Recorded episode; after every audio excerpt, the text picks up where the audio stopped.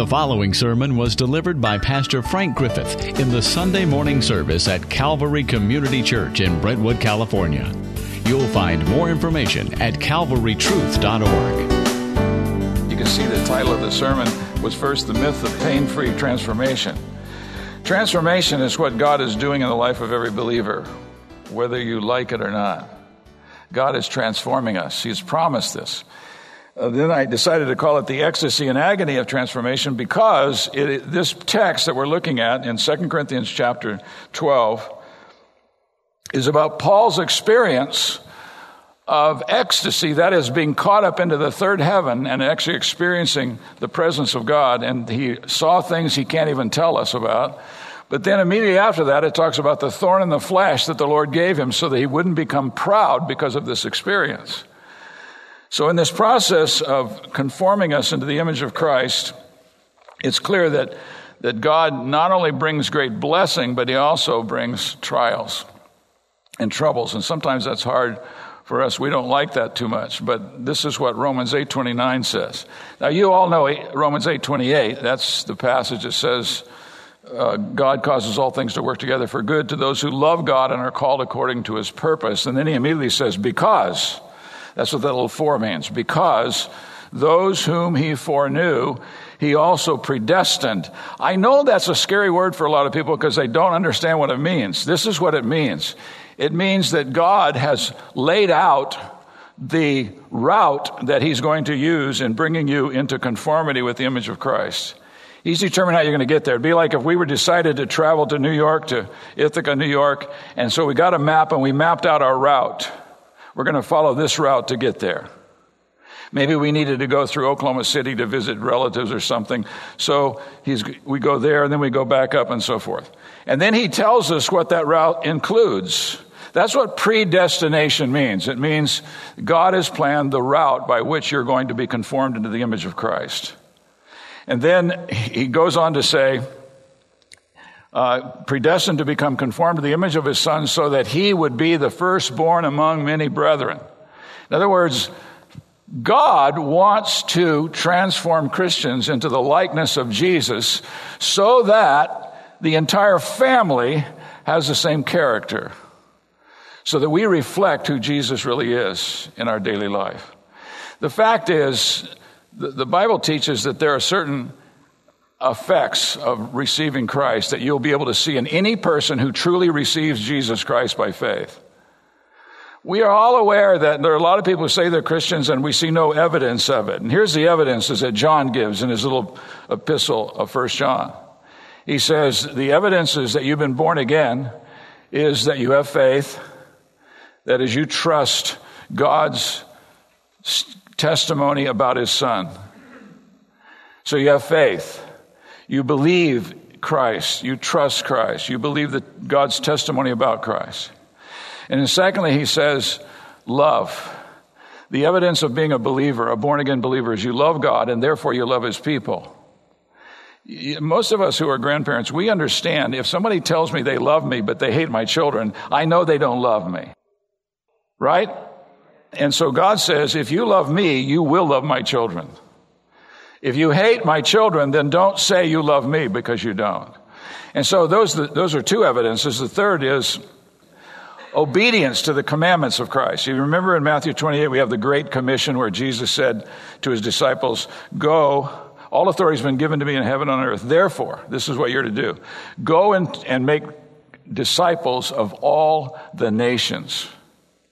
That was kind of a stunning thought because here the Messiah of Israel is telling his disciples to go and make disciples of all the nations, all the people outside of Israel. Now that included Israel actually, and that's what happened first. They started making disciples of Jewish people who came to believe on the Lord Jesus Christ. But then it began to extend out to all the Gentiles and ended up coming all the way to Nice in California. Isn't that amazing? That God is, is called his disciples to go into the world and make disciples. And so when a person becomes a disciple, they begin to experience the transforming power of Jesus Christ. He transforms us.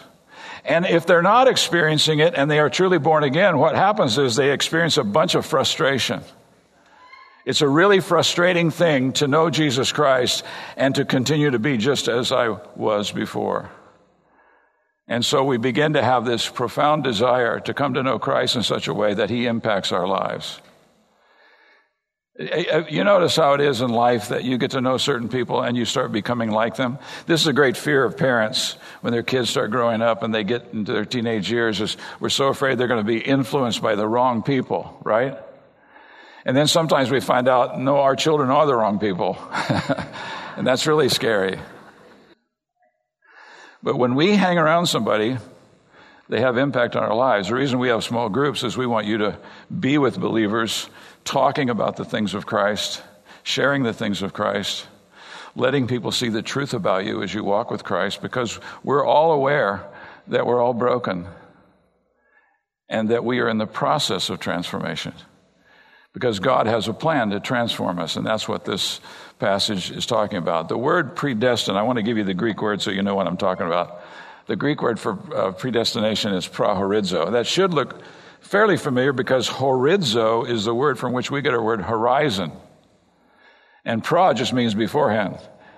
And what he's saying is, uh, prohorizo means to mark out beforehand, mark out the boundaries beforehand. So if you're going to make a trip from California to New, to New York, you need to have, know where you're going, right? Now, what Jesus uh, basically says is, uh, and this is what God has agreed to do, is if you follow Jesus, you'll end up in the right place. If you follow him. You, some of you have never followed anybody because you have uh, GPSs. That's a new thing. But before there was GPS, you had to follow people to places. You know, you're in, a, uh, in an unfamiliar district and they say, just follow me. We're going to go, we're going to go down this way and I'll make a couple turns. Just follow me. So you try desperately to keep their headlights within your vision, right? And you follow them. Well, Jesus is easy to follow because we have him coming to us continually from his word. So he tells us how to follow. Now we're always aware of the fact that we need supernatural help to follow him. Because when you read the Gospels and you see the way that Jesus treated people, you think, I could never treat people like that. Does anybody have uh, Mark 10:45 as a memory verse? Mark 10:45. Okay, you should. Here's what it says. Jesus says, "Even the Son of Man, which is a title of dignity and authority that he has, even the Son of Man did not come to be served, but to serve and to give his life a ransom for many." Now, here's the problem with following Jesus. He's always taking you down this path of servanthood. And most people, when they became Christians, they didn't sign up to be a servant. They signed up to get all the problems in their life solved, right? And if you go to some churches, you sign up in order to have wealth and health and all those kind of things. But if you follow Jesus, you're following a servant. Oh, he's king, he's the king of glory but he's a servant. And when you watch the way you read the Gospels and see the way he treats people, you think, I don't know if I can do that. Well, you can't. That's the whole point. You actually need the Holy Spirit to empower you to follow Jesus. And so when you read some of those incidents in the Gospels where Jesus, the way he responds to people, down and out, broken people, and he shows love to them, you think, I don't think I could do that. Well, you can if you have the Holy Spirit. And this is why God has given every Christian the Holy Spirit, so that you can follow Christ. So prohorizo means to mark out the route, or route if you prefer, to mark out the route before, we, before the trip begins. So when did he do this? Well, according to Romans 8 and Ephesians 1, he did it before the foundation of the world. I mean, he plans ahead. He's God. And he has perfect knowledge and understanding. You know how surprised you are that you are what you are? If you, 25 years ago, you, you would have thought, I will never become what I am. You, you never thought you would be where you are and who you are at this point. But God knew. And He knows exactly how He's going to conform you into the image of His Son.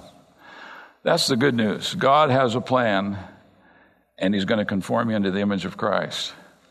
Uh, the implication is that the transformation process was planned by God before it began. Aren't you glad of that? I was just talking to a parent a while ago. We were talking about how difficult it is raising kids because you realize you need to think about wh- where are they going to go in life. Not just let's get them through high school or get them through college, but where are they going to go in life? What are they going to be? Well, the wonderful thing is for the believer is that God has a destination for you. And that destination is to be conformed into the image of Christ. Not that you'll look like him, but that you'll have the same character. You'll be the kind of loving person he is. You will be a person characterized by faith and goodness and kindness and strength and conviction. See? So, this is what God is up to in our lives, this whole transforming process. He's transforming us into the image of Christ. And he says there that so that he, so that, remember, so that he would be, that is, Jesus Christ would be the firstborn among many brethren. Remember, Jesus became a person. Let me put, get this back. Jesus became a human being. The eternal Son of God took on humanity and became one of us. He came all the way down into the pit where you were and I was in order to bring us up into the family of God. Isn't that amazing? And so, what God wants to do is to so transform your life that you would be like Jesus, so that he would be the firstborn among many brethren. Now, brethren is used there of all of us, men and women alike, all of us who follow Christ. He wants to transform us into the image of his son. And he's really good at it. That's what we're going to see in this text today. God is able to do what you can't do. Uh, being a parent can be the most frustrating thing in all the world, especially when you still are thinking, this was way back when you were thinking, I can, I can make my children what I want them to be. And then you discover that that's the most frustrating task in all the world. It's a task that only the living God can do. It's true that Proverbs says, raise up a child in the way he should go, and when he's old, he won't depart from it. That does not say God's going to leave it up to you to transform your child in the image of Christ when they grow up, they'll be just like Jesus. No, they, they desperately need to be in this position of being transformed by the living and dwelling Christ. I, I, think all of us are aware, if we've been under the teaching of the word for very long, we're aware that the Bible says when you became a Christian, you came to be in Christ. So that when God looks at you, he sees Christ. That's why he's declared you righteous, because you're in Christ. So being in Christ means I have a perfect standing before God. But there's another side of that story, and that is that not only are you in Christ, but Christ is in you. Christ came to live within you to transform you into the image of himself. Christ in you, the hope of glory, Paul said in Colossians, means that because Christ has come to live in us, he will change us. And he ain't leaving. He's not going to leave. Sometimes that's, that's, a, that's a frustrating thing. He just won't leave. So he's going to continue to work in the heart and life of the believer in order to bring this transforming work that he has for us. Now I want you to turn to chapter 12 of 2 Corinthians. So let me read this testimony of Paul. Now you're aware that uh, Paul has been critiquing, criticizing, evaluating these false prophets, these super apostles who were telling the Corinthians that Paul wasn't the real thing and they needed to turn from him to the teaching that they were giving him. So Paul is quite concerned. He doesn't want him turning from the true gospel to a false gospel. And so what they're telling him is, well, they have credentials and they have experiences. They've had deep, profound spiritual experiences. They've seen visions. The book of Colossians, it says these, these are the people who go into great detail about visions they've seen. I've told you the story before. When I was in college, we I have to say that every time I tell anything because I've said it so many times. But when I was in college, there was this guy, we were having a conversation about, there was about six or seven of us guys, and we were talking about the Christian life. And then this guy starts telling us that Jesus appears in his bedroom often at night and talks to him. And these guys are all looking at each other like, wow, We got one now. Huh? I said to him, I finally said to him, What does he say? What has he said to you? And he says, Well, I don't remember exactly. Can you imagine? But see, that's what they had. They had these guys who were telling them that they had seen visions and had these deep and profound experiences. And so that the Corinthians should listen to them instead of Paul. And so the, the Corinthians are asking Paul, why don't you tell us what you've experienced? What are your credentials? Where is your letter? And you know what Paul says about the letter. He said, You are our letter. What did God do through us when we brought the gospel to you? But then notice this in chapter 12, Paul gives in to their insistence that he tells them about experiences he's had. And so this is what he says Boasting is necessary. That is because they are, they are demanding it. They want him to tell them about some glorious experience he's had. He says, Boasting is necessary, though it is not profitable. But I will go on to visions and revelations of the Lord. And he begins to tell it. He says, I know a man in Christ. No, now go, notice something. Remember grammar? He's speaking in the third person. Instead of saying, this happened to me, he says, I know a man and this is what happened to him. Because he can't stand to boast about himself. But we're going to see real quick that he's talking about himself, what happened to his life, in his life. He says, I know a man in Christ who 14 years ago, whether in the body, I do not know, or out of the body, I do not know, God knows. Such a man was caught up to the third heaven. Now, when he says 14 years ago, that means it was about in 42 AD. We don't know what this situation is. First time he tells it. He hasn't told anybody until this moment. Well, in 42 AD, that may be, it is possible that he's talking about what he experienced at Lystra. He was stoned and they thought he was stoned to death. They, they thought he was dead. But then the, the, the other Christians went out and stood there by him and pretty soon he woke up, got up, and everything was all right. So we don't know if he really died and then experienced this. He says, I don't know if he was in a body or not in a body. God knows. Because he's just telling them what he experienced.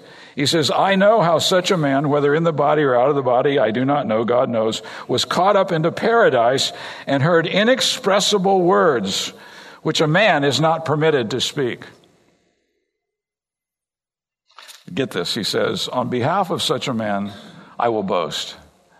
Now, what he's getting at is, I'm not interested in telling you everything great about me. In fact, what he goes on to say is, I want to boast in my weakness.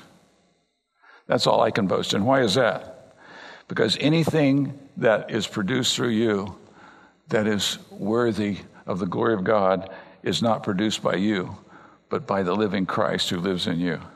Right? And so Paul says, uh, on behalf of such a man, I, I boast, but on my own behalf, I will not boast except in regard to my weaknesses. For if I do wish to boast, I will not be foolish for I will be speaking the truth. But I refrain from this so that no one will credit me. I love this. No one will credit me with more than he sees in me or hears from me. What does he mean? Well, what's the effect of my ministry? That I don't want you to look at anything else. I don't want you to listen to anybody talk about how great I am or anything like that. I just want you to just believe I am who I am by what you see and what you hear. This is really interesting because when he wrote First Thessalonians, he says, you remember when I was with you, I was with you in your midst. And we didn't put on airs. We didn't act like we were something special. We simply brought you the gospel of Jesus Christ and it was brought to you in the power of the Spirit, not in our power. Paul would say, I'm not powerful. I'm not a powerful preacher. I am a preacher of the gospel and the gospel is powerful. The Spirit is powerful and he can touch the hearts of people. And sometimes we'll hear a testimony from somebody, a very plain, timid person, and they tell us about what God has done in their lives, and it just slays us because we, we know that they've experienced the glorious power of the gospel in their life. And God has done something supernatural. And so he says, I don't, I don't want you to look on my strengths. I don't want you to be enamored by the fact that I'm I'm some powerful, well known, well credentialed man.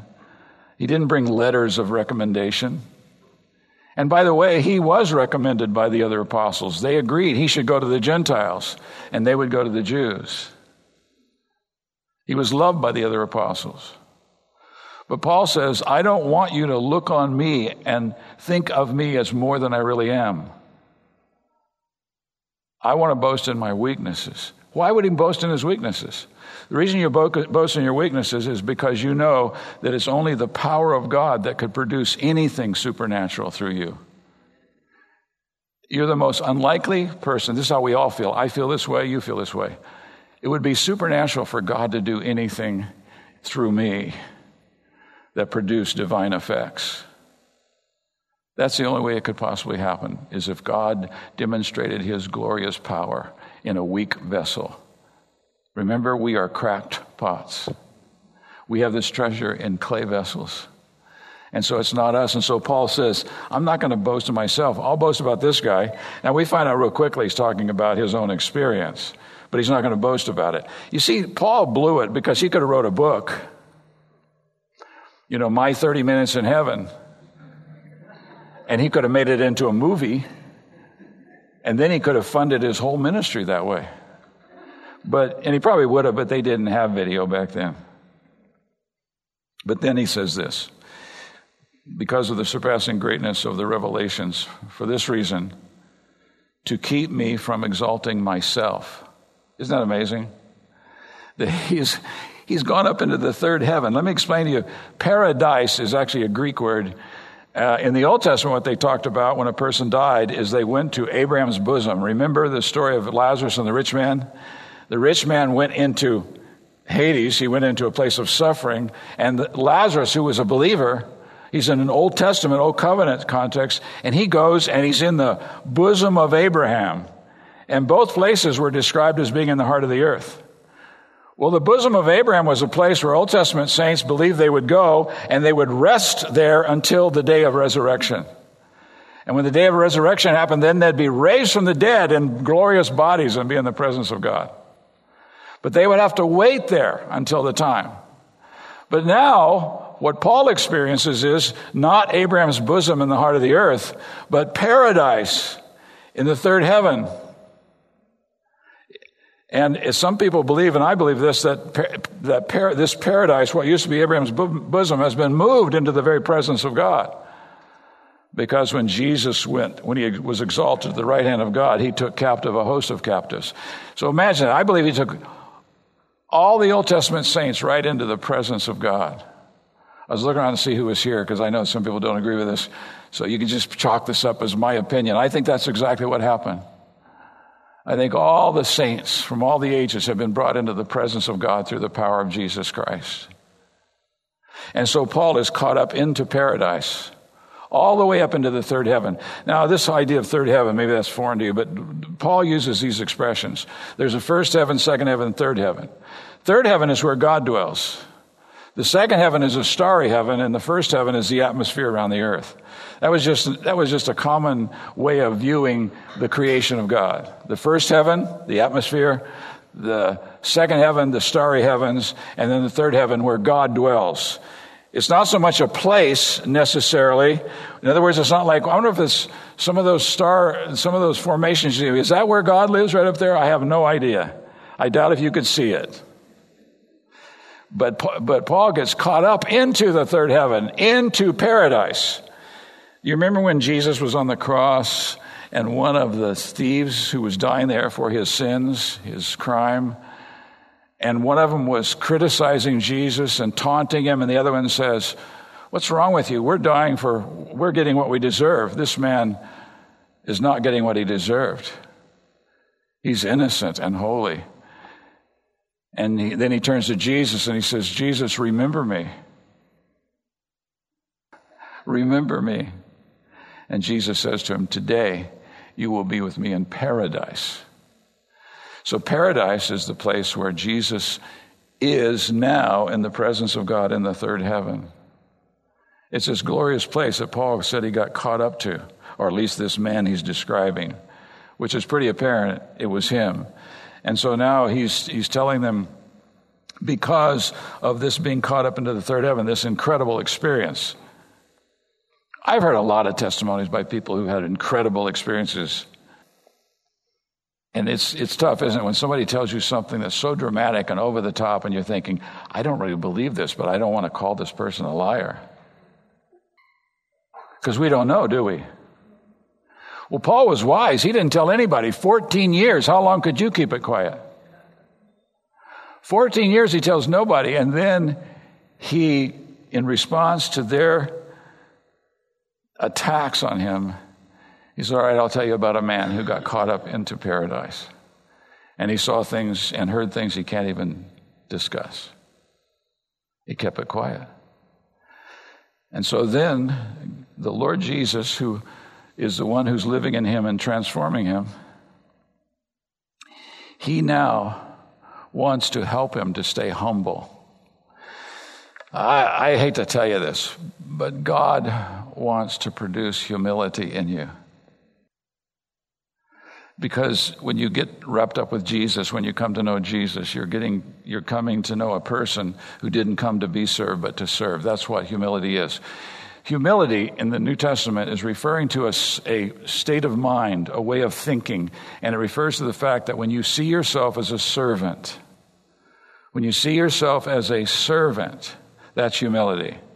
In other words, when I see myself as your servant, that I'm supposed to do this, bring the word to you as a servant, not as a ruler. Remember, Paul said this several times in Corinthians. We've seen it where he said, Not that we want to lord it over your faith, we are co workers for your joy. We're not trying to be high and mighty and rule down over you. We want, we are one of you. And we want you to experience the joy of this relationship with Christ. This is this, the, the event of the Paul's trip to paradise. he got caught up into paradise, which I just read. I'm not going to read it again. And so we have this ex, ex, uh, described for us by Paul, what happened to him, how he went up into the third heaven and saw things he, sh- he shouldn't see. And then we have his thorn in the flesh. And notice this, if you can read it. Because of the surpassing greatness of the revelations, that is what he saw and heard, he says, For this reason, to keep me from exalting myself, there was given me a thorn in the flesh. We don't know what it is. There's a lot of guys who know what it is, but they all disagree with each other. So we don't really know what it is for sure. You know, pro- probably the best guess is maybe perhaps this thorn in the flesh is of some kind of physical ailment, ailment. Some people believe that. But it's also possible that what it is is all this opposition that he has that's following him everywhere he goes. Everywhere Paul goes and preaches the gospel, opponents follow him and try to undermine his, his gospel. We don't know for sure. But he says, I was given a thorn in the flesh, a messenger of Satan to torment me. Wow. God allows Satan to torment Paul. Does that mean he might allow Satan to, a messenger of Satan to torment you? Yes, he might. Uh, but he would only do it for this reason to help keep us from exalting ourselves.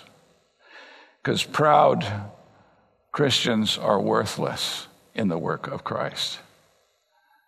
The only way God can use us if we're, is if we're humble, if we see ourselves as servants of God and servants of his people. This is, a, this is one of the most glorious titles of Jesus Christ in the book of Isaiah. He's the servant of the Lord. And he's called us to be servants of the Lord. And so he says, to keep me from exalting myself. Uh, concerning this, I implored the Lord three times that it might leave me. Whatever this is, if it was a physical ailment or if it was opposition, whatever, he appeals to the Lord to remove it. You've done it, haven't you? You've prayed to the Lord to remove certain difficulties in your life, maybe a health problem, whatever. So, three times, three seasons, he really sought the Lord to get freedom from this. I implored the Lord three, implored the Lord three times that it might leave me. And he says, he said to me, the Lord Jesus said to him, he's praying to the Lord. This is one of those occasions where you have a man praying to the Lord Jesus. It's okay. Now, the pattern is in Scripture, we pray to the Father in the name of Jesus, but it's okay in a desperate situation. You ever been in one of those situations?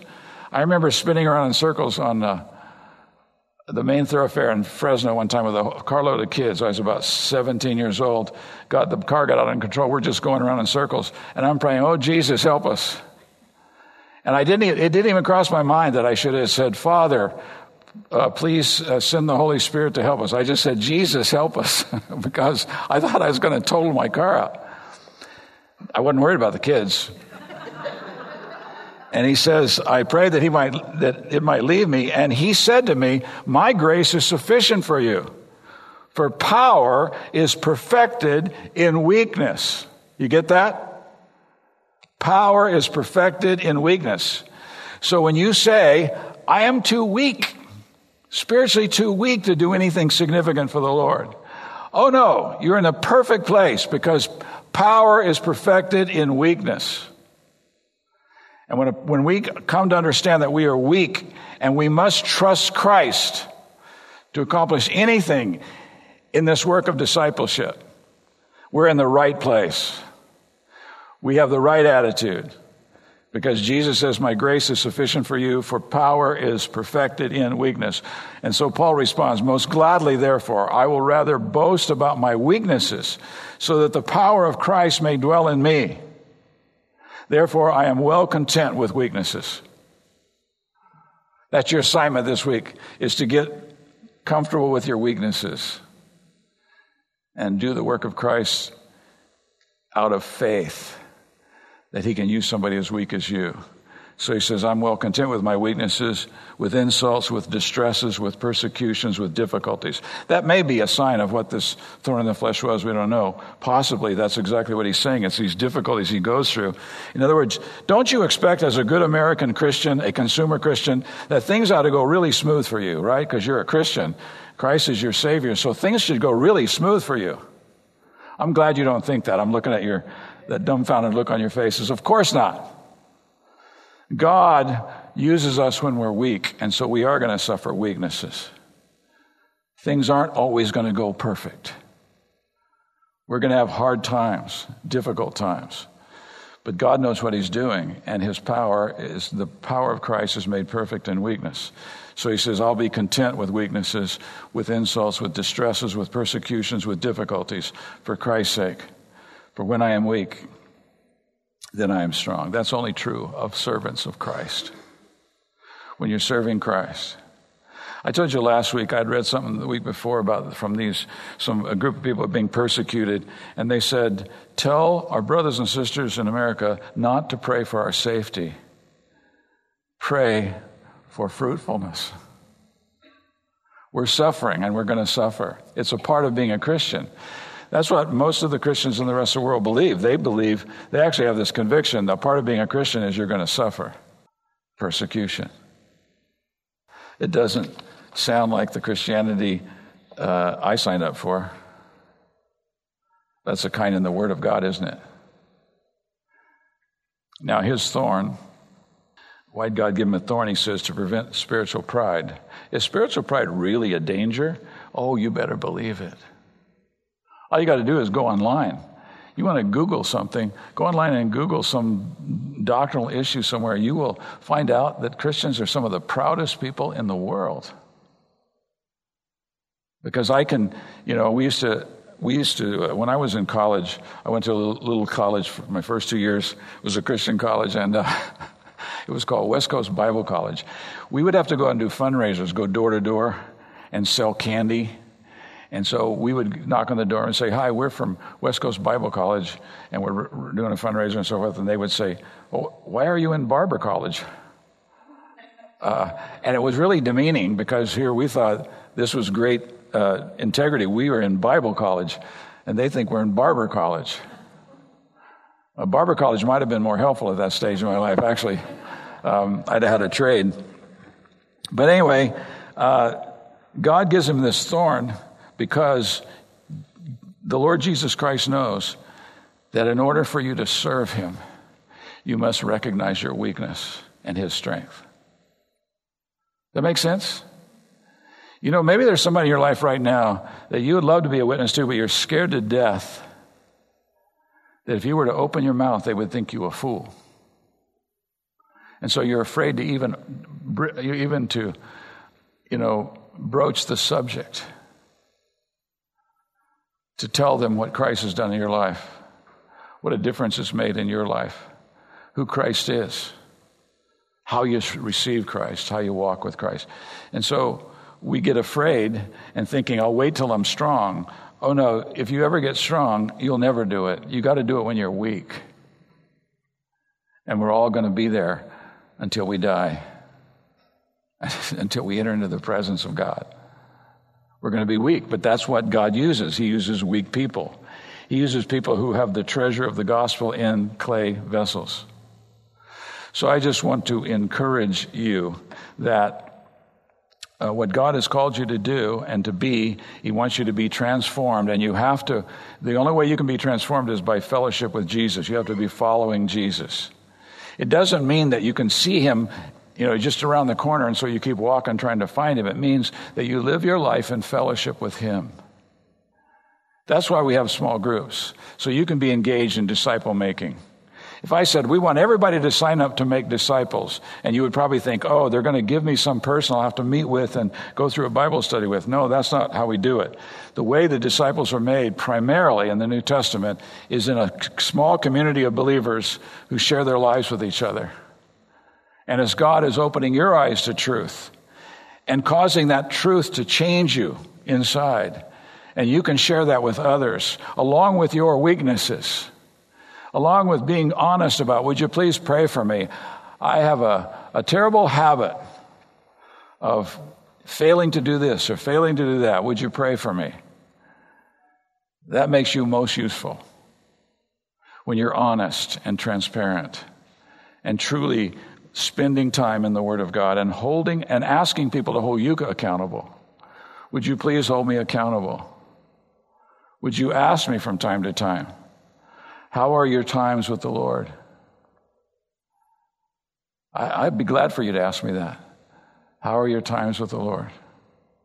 Is the word, uh, is, has the word come alive to you this week? Has God spoken to your heart this week? See, that's what will bring transformation. Now, that's the end of my sermon, I see.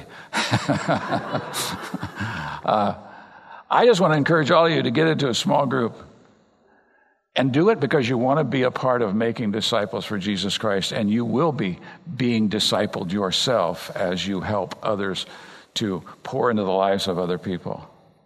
That's what God has called us to. And we want everyone to be engaged in that. Okay? Do you believe that He has predestined you unto being conformed to the image of Christ?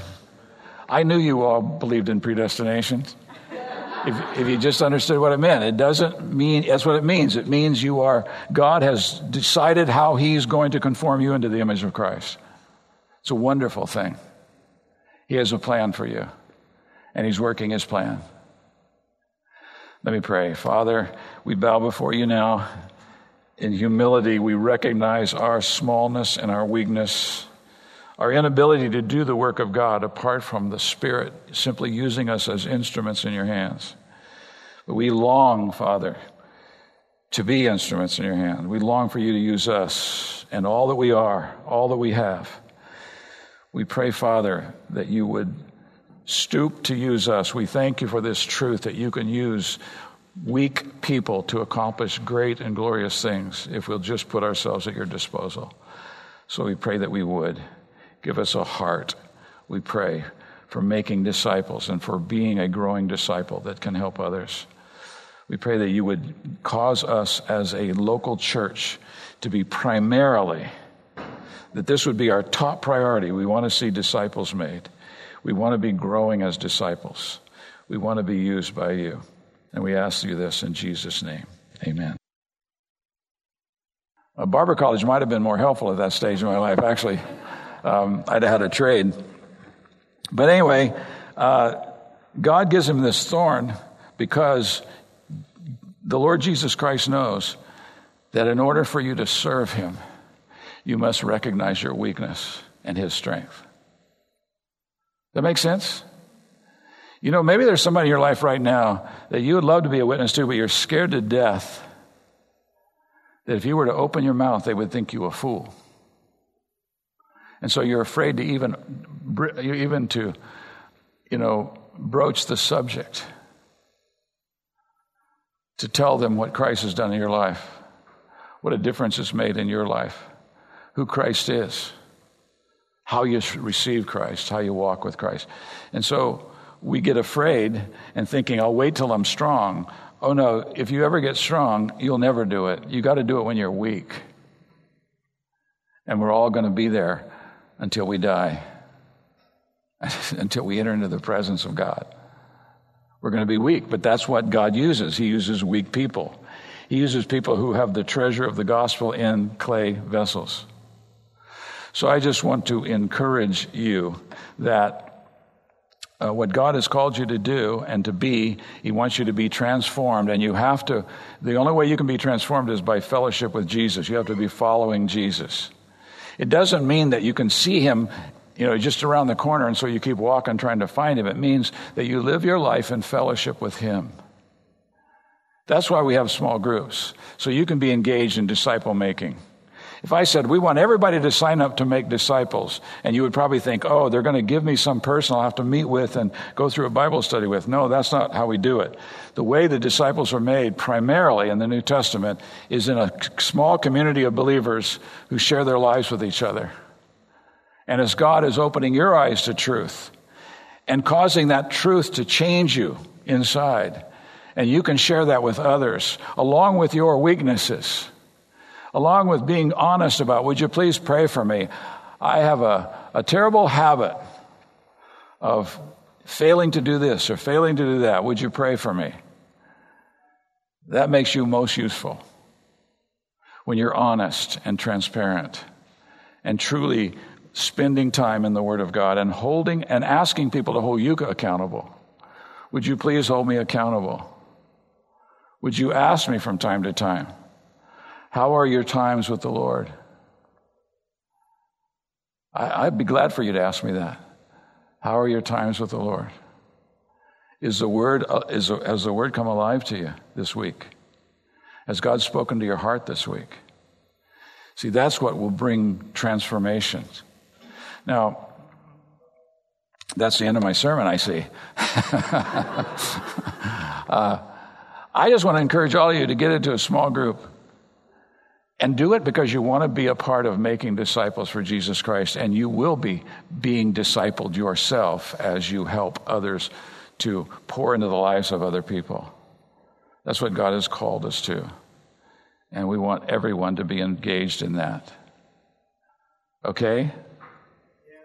Do you believe that He has predestined you to being conformed to the image of Christ? I knew you all believed in predestination if, if you just understood what it meant. It doesn't mean, that's what it means. It means you are, God has decided how He's going to conform you into the image of Christ. It's a wonderful thing. He has a plan for you, and He's working His plan. Let me pray. Father, we bow before you now. In humility, we recognize our smallness and our weakness our inability to do the work of God apart from the Spirit simply using us as instruments in your hands. But we long, Father, to be instruments in your hand. We long for you to use us and all that we are, all that we have. We pray, Father, that you would stoop to use us. We thank you for this truth that you can use weak people to accomplish great and glorious things if we'll just put ourselves at your disposal. So we pray that we would. Give us a heart, we pray, for making disciples and for being a growing disciple that can help others. We pray that you would cause us as a local church to be primarily, that this would be our top priority. We want to see disciples made. We want to be growing as disciples. We want to be used by you. And we ask you this in Jesus' name. Amen